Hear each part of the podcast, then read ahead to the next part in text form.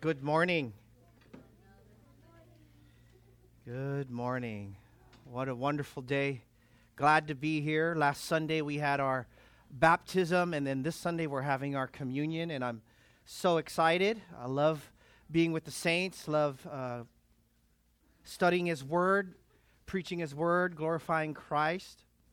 Um, would you join me in prayer? Father, we are so grateful for this time, grateful that you've brought friends and friends we haven't met yet. Uh, Father, we just thank you for allowing us to worship you freely. We pray, Father, that your word would pierce our hearts, that your spirit would take the things of Christ and show his glory. We pray, Father, that you would help us uh, to, as we finish this uh, book in Ephesians, we pray that you would help us to treasure the grace, to treasure the riches that is in Christ. We pray. Thank you for this time. In Jesus' name, amen. Would you turn with me to the book of Ephesians? Can you believe it? We've been in Ephesians for almost a year, and we are actually finishing today. The book of Ephesians, chapter 6. Ephesians and chapter 6. We believe all of the word is the word of God. Uh, and we're going to start from verses 21 and we're going to finish to 24. Verse 21 But that you also may know about my circumstances, how I am doing, Tychicus, the beloved brother and faithful minister in the Lord, will make everything known to you. I've sent him to you for this very purpose, so that you may know about us and that he may comfort your hearts. Verse 23, in his benediction, he says, Peace be to the brethren and love with faith from God the Father and the Lord Jesus Christ.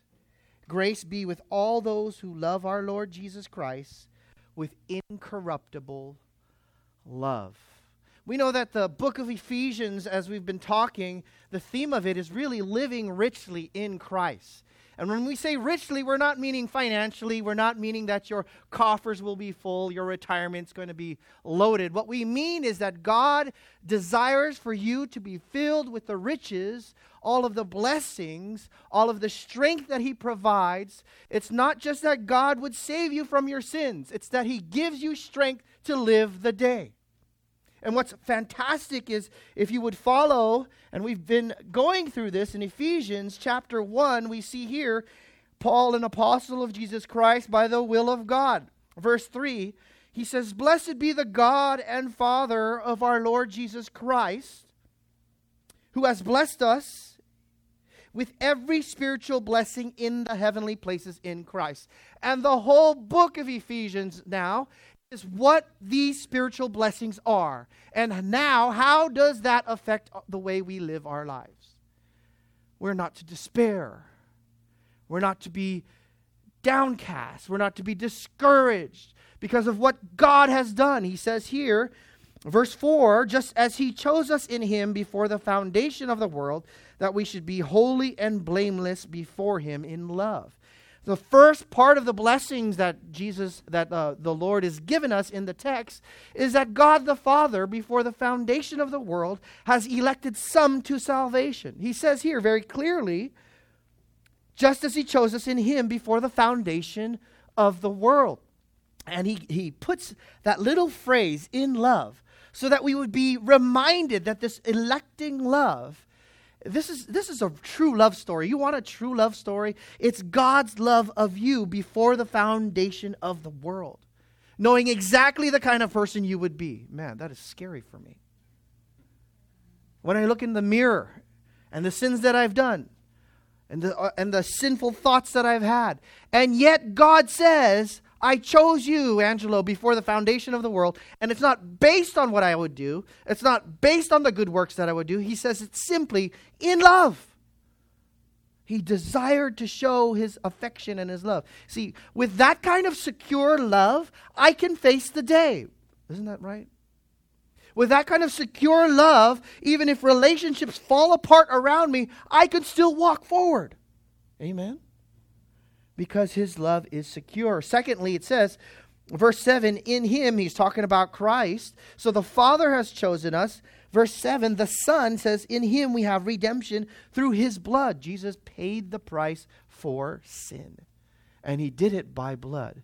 And all that means is, as he stood, as he was hung, hanging on the cross, what he received, the punishment and the suffering and the forsaking of God the Father, all of that was placed on the second person of the Trinity, that is Jesus.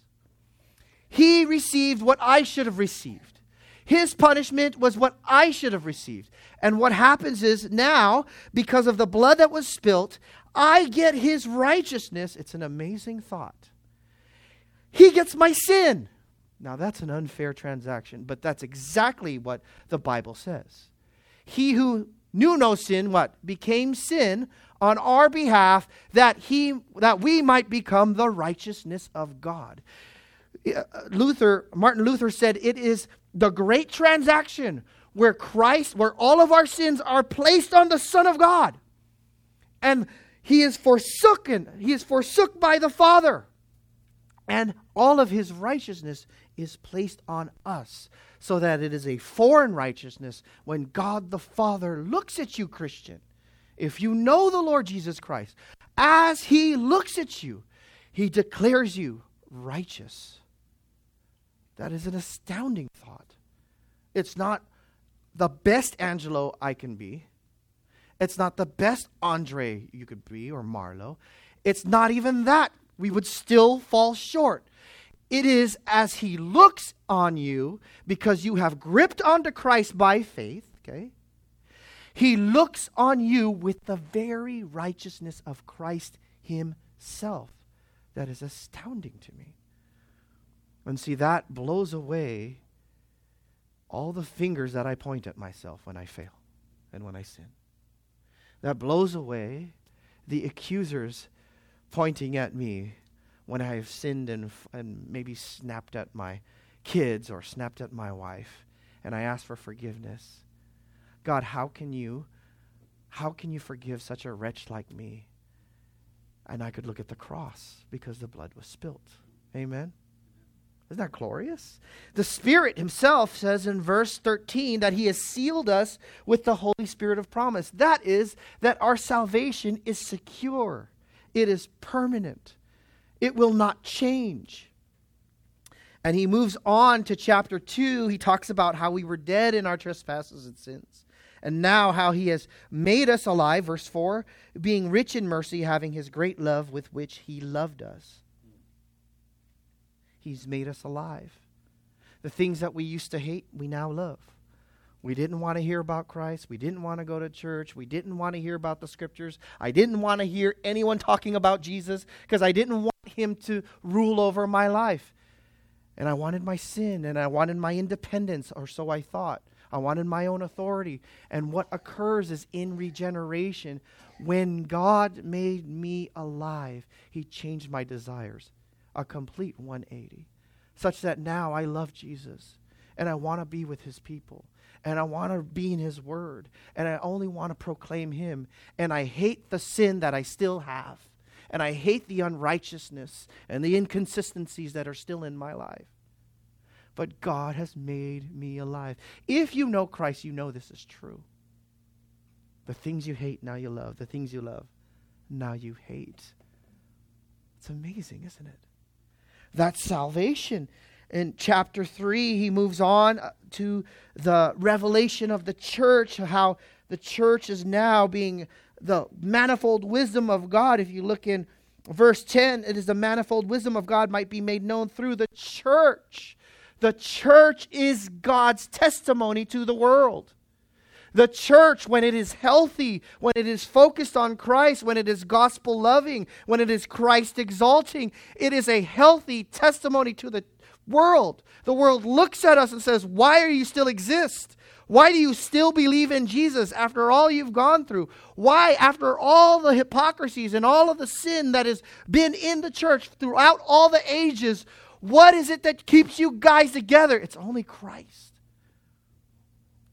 This is a miraculous gathering, brothers and sisters.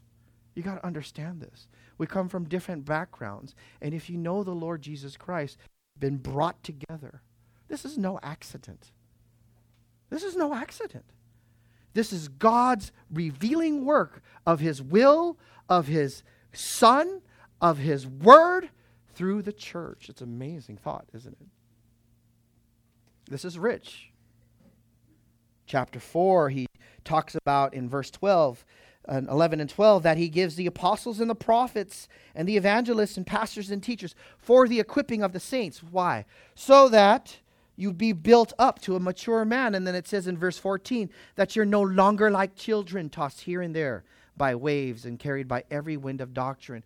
What God has given us are pastors and teachers and His Word to help expound the Word of God so that you could judge for yourself to see if it's in the Word of God, and then it causes you to be discerning people, to be a people of the book, to not be fooled by every wind of doctrine. A new guy comes with a new book. Another guy teaches another doctrine. Another person teaches this or teaches that.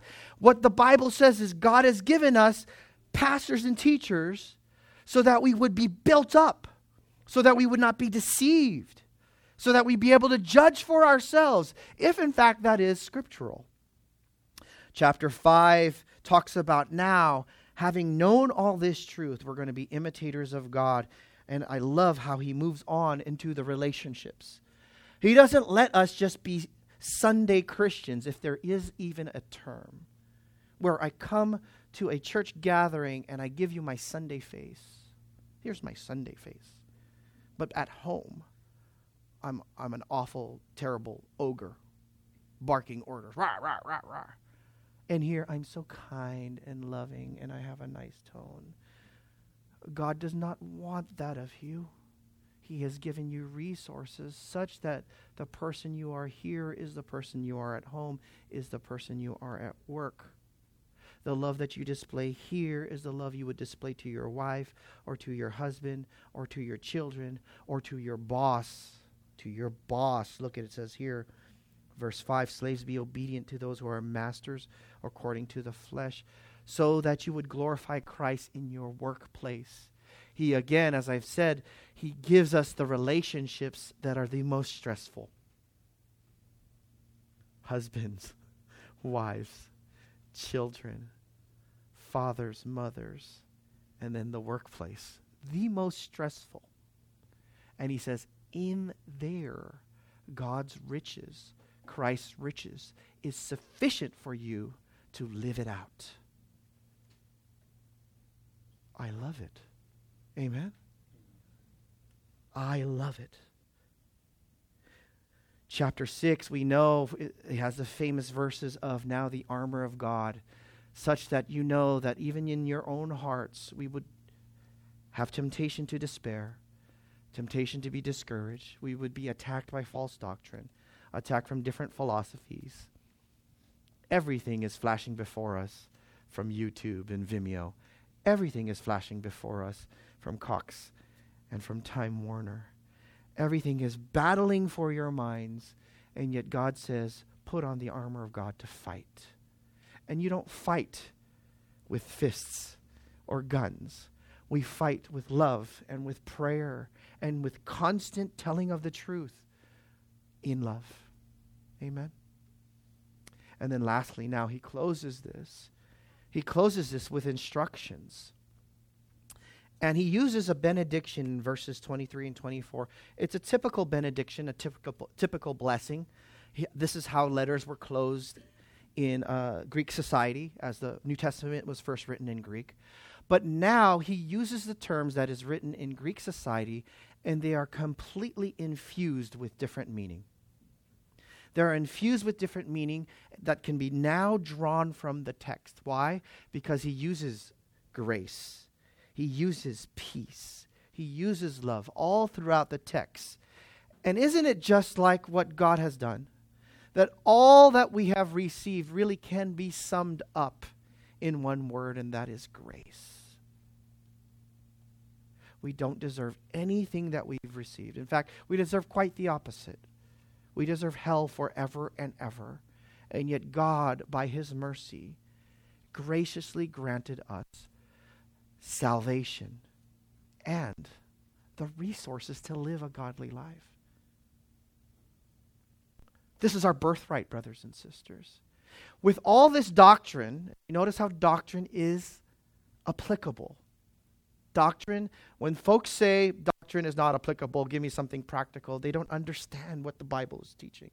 Paul, if you remember, notice he says here, verse 21, I sent him to you, verse 22, for this very purpose, so that you may know about us and that he may comfort your hearts. He says, I'm going to comfort you. I'm going to strengthen you. I'm going to send Tychicus with this letter. They didn't have email, brothers and sisters. They didn't have Twitter, Instagram, nothing like that. He says, I'm going to send you this man with this letter. And what is the letter? filled with doctrine. Why? So you would be grounded in life. You would be grounded in His Word, and so that you will not be shaken. Amen? I love this. You don't have to live as a pauper, you are rich in Christ.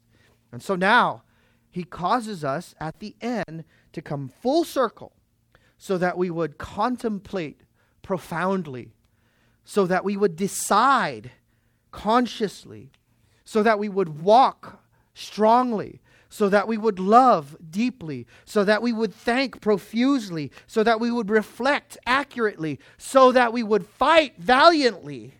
So God gave this passage to you so you would live richly in Christ. Here's the theme right back.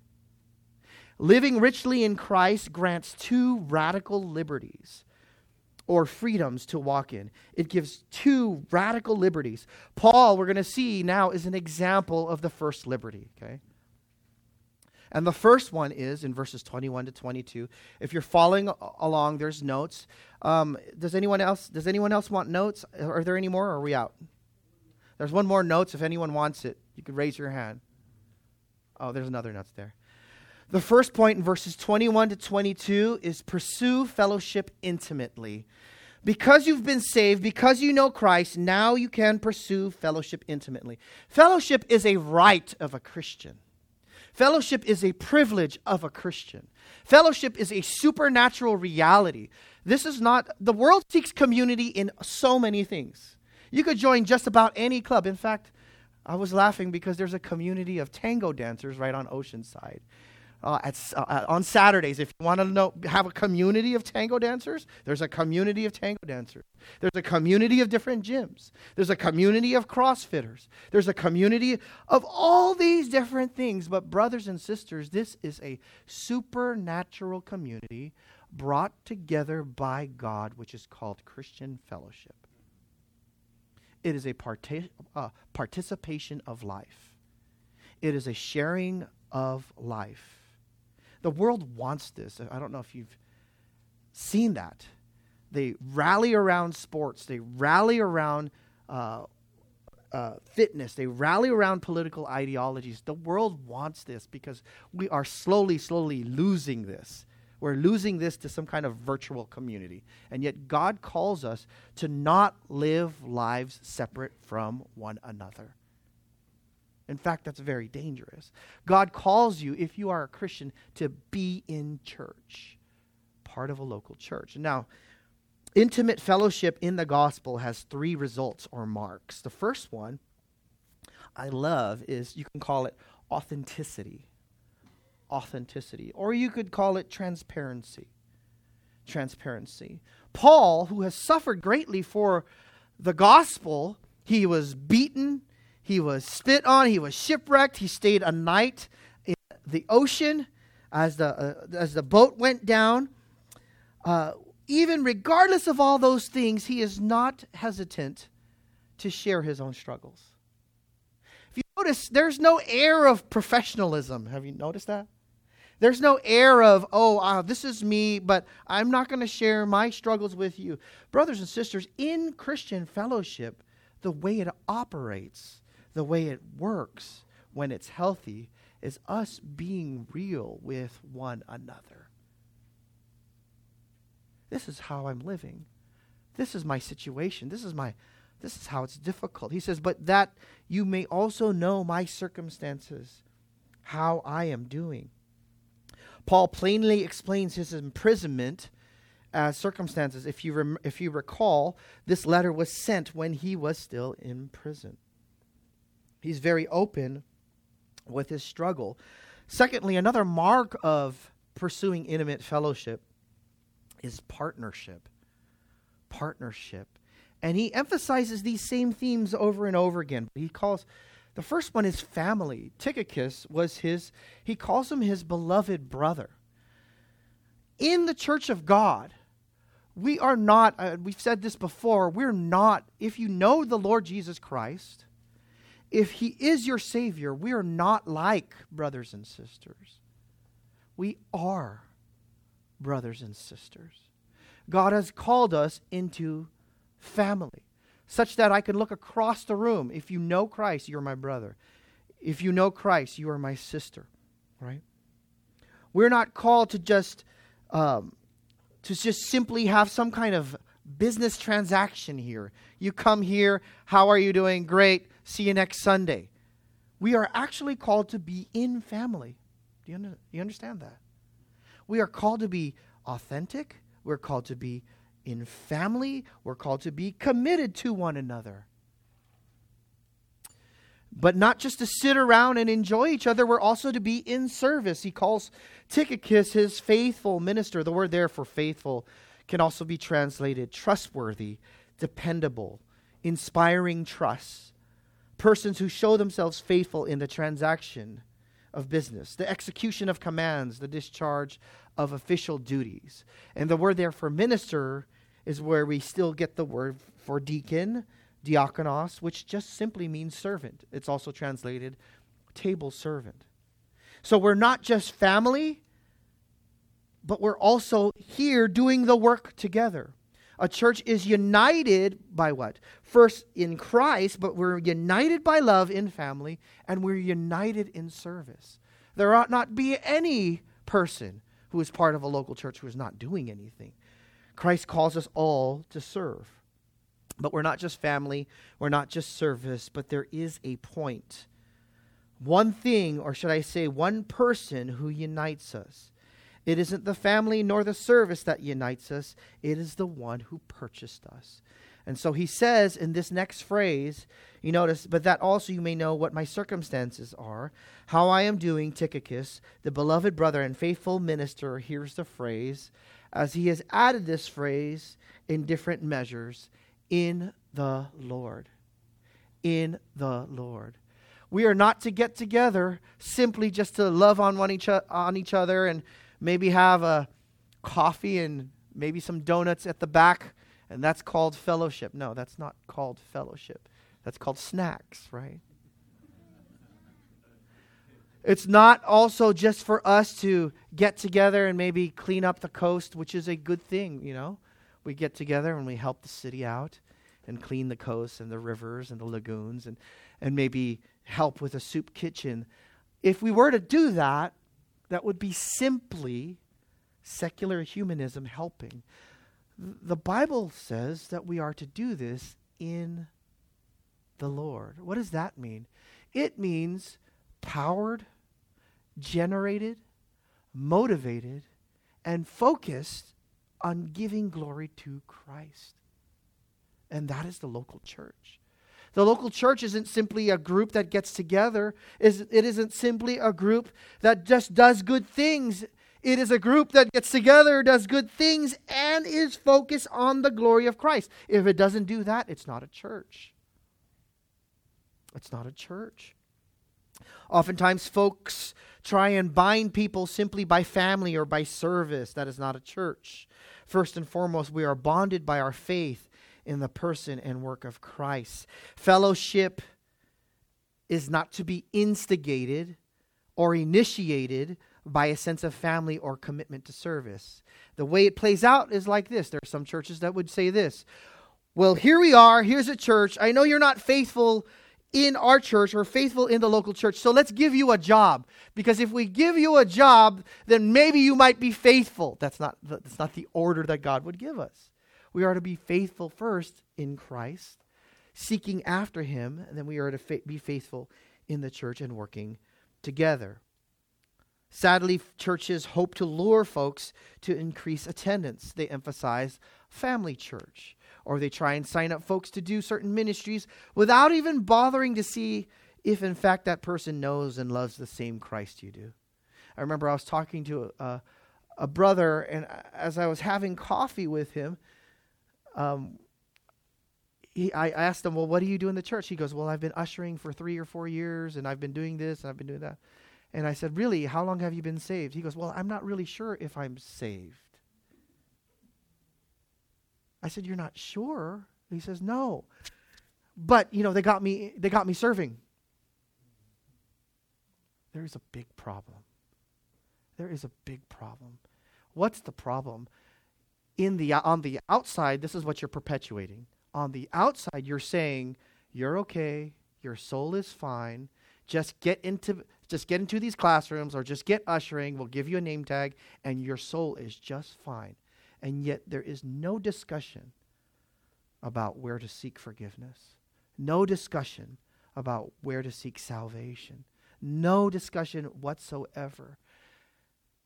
You're only changed on the outside. There is no change on the inside. Brothers and sisters, we seek gospel change first. Amen. And if you are saved and you know the Lord, join the local church. We got a lot of work for you. There's tons. We will make you busy, okay? But do you know Christ? I don't want to deal with that part. No, do you know Christ? And we'll make everything known to you. Also, here's another another mark of intimate fellowship. It's not just authenticity, authenticity, it's not just partnership, but there's also edification, okay? That is a mark of true fellowship is edification. Edification comes from being sacrificial first. Paul says, "And I have sent him to you." Now this seems on the outset very very minor. It doesn't seem like it's a big thing. It doesn't mean like it's a sacrifice. But you got to remember where Paul is. Paul is in jail. Tychicus is his only help from the outside.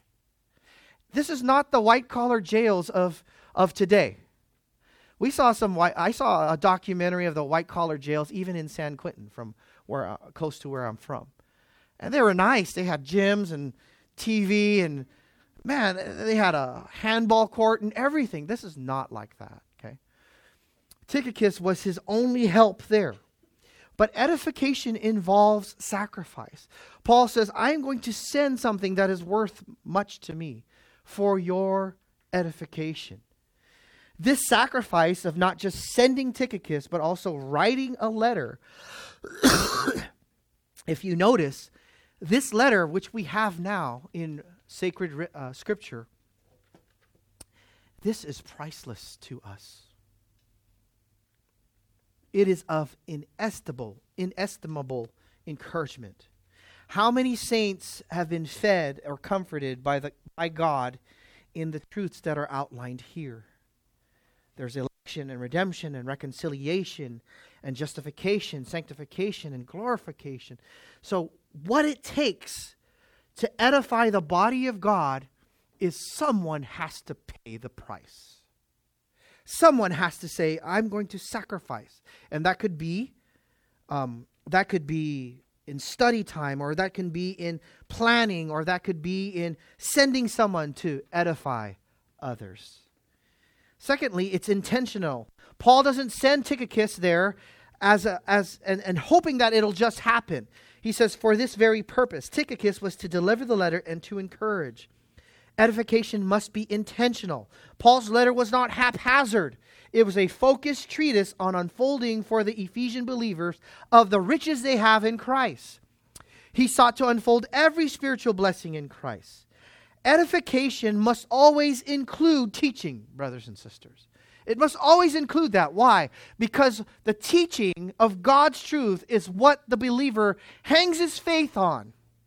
I need truth so I could hang my faith on it. I need truth and God's promises so I know I'm going to make it through there in Christ. Edification is not some kind of, you cannot build up people with some kind of ooey gooey spineless, jelly like ambiguous, amorphous Christian culture.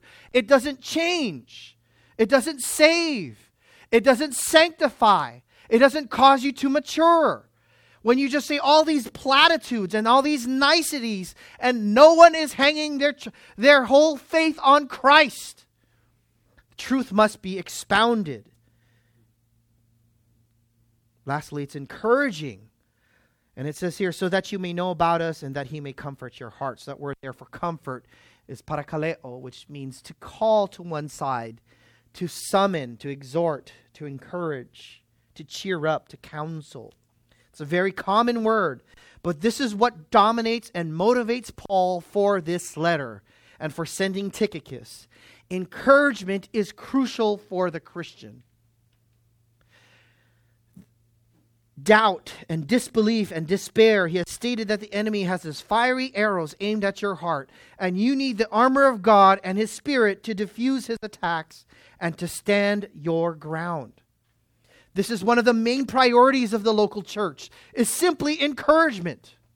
We plan for encouragement. We pray for encouragement. Without encouragement, there is no mission. Do you understand? If you are beat up, and no one is proclaiming Christ for you where you could hang your faith on, you will give up. You will have you will say this is it. This is too hard. Without encouragement there is no glory given to Christ. You fall in despair and you you cover your head with your own pillow and you don't want to get up in the morning. Without encouragement there is no desire for discipleship.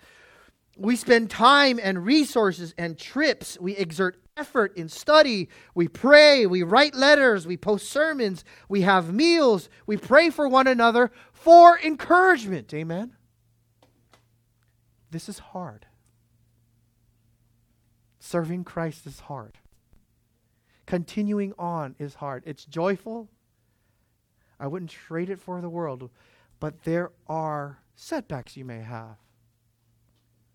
Relationships may be falling apart difficulties might happen, estrangement might occur. And yet, God says, be encouraged, be filled with the riches of Christ. Lastly, this next part, verses 23 to 24. In Christ, you have the freedom to pursue fellowship intimately. Now, that is the right of the Christian we have deep, intimate fellowship with one another. Secondly, in Christ, you have the freedom to face life confidently. You have the freedom to face life confidently. In Christ, not in yourself, not in your own strength, not in your own pursuits. And he, he does this by giving us truths to ground you. Okay? These are not ambiguous truths, these are truths that ground you so that you have solid footing the first one, he says here, peace be to the brethren. Peace, wholeness, reconciliation, the cessation of fighting, no longer enemies. He talks about this peace, peace in Ephesians chapter 2. Notice, he says, Now walk in this peace, live in this peace, because God has saved you by the crucifixion of his Son now you have peace with God. This is what Romans chapter 5 says, right? Therefore, having been justified with God, we have peace. Oh, the world wants peace. Did you know that? They go to therapist after therapist after therapist, psychiatrist after psychiatrist. They follow Oprah and Dr. Phil and what's another one? I forget that guy's name. Over and over, the world wants peace. The world wants peace. You cannot have peace unless you have peace with God first. And when you have peace with God, you can go to bed. Amen. Peace. This peace spills out even over racial divides. Don't we need that now? We need that now, especially in our country. Look at Ephesians chapter 2. Same book, same author, Ephesians chapter 2 and verse 14 says, For he himself is our, what does it say? He is our peace, who made both groups into one and broke down the barrier of the dividing wall. He has, the Jews and the Gentiles at that time, they hated each other. the Jews thought they were the people of God and that the Gentiles were less than dogs. The Gentiles hated that condescension and they hated the peculiarity of the Jews. And so they were always fighting. And yet, what God says is because of Christ, if you have come to know Christ, He is our peace. So that people from different backgrounds are now, now united together. He says it unites the church, verse uh, chapter 4 and verse 3, being diligent to preserve the unity of the Spirit in the bond of peace. He causes people who were used to be enemies to be friends. I remember we were uh, we were at Manny and Rena's house, and Shaylina asked me, uh, and, and Jeanette, where did we meet each other? And it's always a funny story to me, because before we were saved, my wife and I, we didn't know each other. We hated each other, couldn't stand each other, right? And in a little way, this is what God does, right? We couldn't stand each other, and then when God saved her and God saved me, we said, We're family now. We ought to be, we ought to have peace. And she came and asked me for forgiveness. I was still an unbeliever at the time. And I said, There must be a real God here this girl who was always mean to me is now asking forgiveness. Right? Why? Because if you are a Christian, you know that if you are constantly bickering, if you are fighting, if you are, have unreconciled relationships, that is not the way that Christ has designed for you to live. Let me show you. Look at Romans chapter 3. Romans chapter 3. That's the mark of an unbeliever, actually. Romans chapter 3. He's talking about folks who don't know Christ. He's talking about this is the person without Christ. He says in Romans chapter 3 there is none righteous, not even one. There is none who understands, there is none who seeks for God. Who seeks after God in and of himself? The Bible says no one. God has to work on their heart. Well, I sought after God, yes, because God worked on your heart. Okay? Because the Bible says no one. Right? All have turned aside, together they have become useless. There is none who does good. There is not even one. Their throat is an open grave, their tongues are open, deceiving, their poison of asps under their lips. That means you just keep lying and keep lying and keep lying. You know this even in the workplace. Folks just keep lying and lying and lying. They cover themselves, they cover themselves, they just keep lying, right? Whose mouth is full of bur- cursing and bitterness. Their feet are swift to shed blood. Destruction and misery are in their paths. Verse 17. Here's the mark of an unbeliever. Are you watching? He says, The path of peace they have not known. The mark of an unbeliever is someone who is not only at war with God, but is at war with others. I'm angry at that person, angry at that person. I can't stand that person. I can't stand that person. Oh, that person makes me angry. I've got a lot of unbelieving friends on my Facebook profile, and I see a lot of anger. Can't believe this person cut me off in the in, uh, in the checkout. Man, I'm going to give her a thing or two. Can't believe this happened. Can't believe that happened. Blang, blang, blang, blang. I hate my mom. My mom hates me. I have never spoken to my brother in 14 years. I hate my mom. The path of peace they have not known. They don't know how to make peace. No one will lower themselves. No one will ask for forgiveness. Everyone is right in their own eyes. They will not lower themselves to reconcile. The path of peace they have not known. And yet God says, when you are a Christian, because you know of the sins that God has forgiven you in Christ, you say, How can I withhold forgiveness from someone seeking it after me? I've shared this before. Um, in my family, my father left when I was eight, and I was so angry. Angry, angry, angry. And then I got saved. And then my dad got saved too. Okay? I didn't grow up with him, right? And then he asks me, Will you forgive me? right? You see too many TV shows where a son just chews out the dad who's left him, right? It's too many TV shows, right? My dad asked me forgiveness, and I had just lived a life of sin. And Christ, I realized that of my own sinfulness before God, not just the sin of action, the sin of thought, and the sin, my own sinful fallenness, okay? And He is asking me for forgiveness. How could I not forgive Him since I've been forgiven so much? Because now that I know the peace of God, I can live this way. Do you understand? I can actually forgive and I can pursue peace. Amen? Many of you have these stories. Well, I didn't want to talk to my mom or my dad, I couldn't stand them. Or I've been fighting with this or I've been fighting with that. Many of you have these stories where now you forgive. That is supernatural, brothers and sisters. Amen?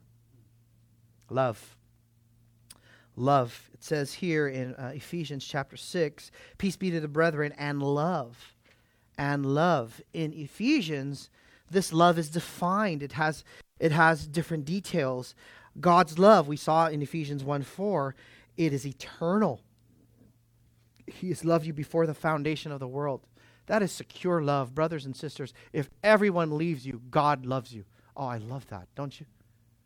Oh, I'm filled with that. If everyone denies you, God loves you. It helps you to have body life, it says, having heard of the faith in the Lord Jesus Christ and your love for all the saints. It gives you stability, Ephesians chapter 3, verse 17, so that Christ may dwell in your hearts through faith, that you may be rooted and grounded in love. It is the air that you now breathe. I, I live in this love now. Ephesians chapter 4, 15, speaking the truth in love. It causes growth. Ephesians chapter 4, 16, it says, causes the growth of the body, building of itself of itself in love. It is a beautiful hallmark of Christianity. Not that we just know theology, but now, because of the theology, we love one another. Because of his, God's great love towards us, we love one another. And then it says, with faith from God the Father and the Lord Jesus Christ.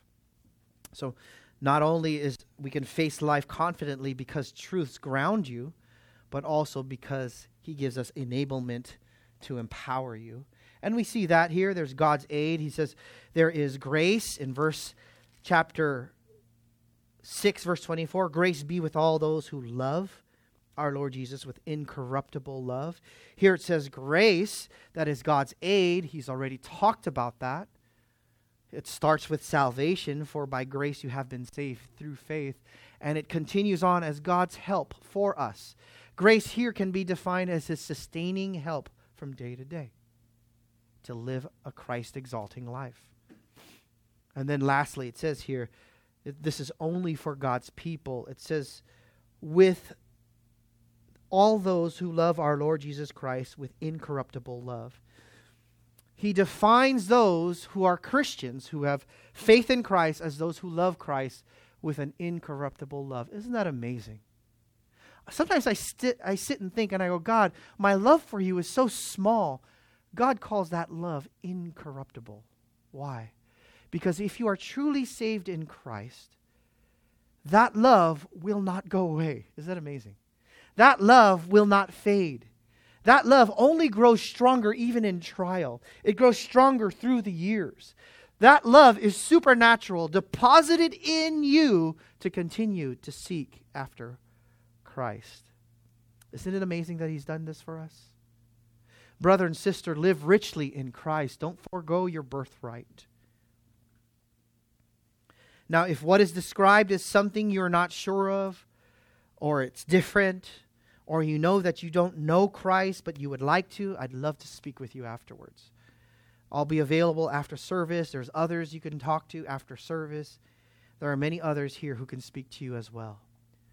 But don't go away without getting your questions answered. Okay? He has given us this richness to live for his glory. Let's pray and then we can take communion. We're going to end a little early so we could take communion. Why don't we have the men come up and the band come up?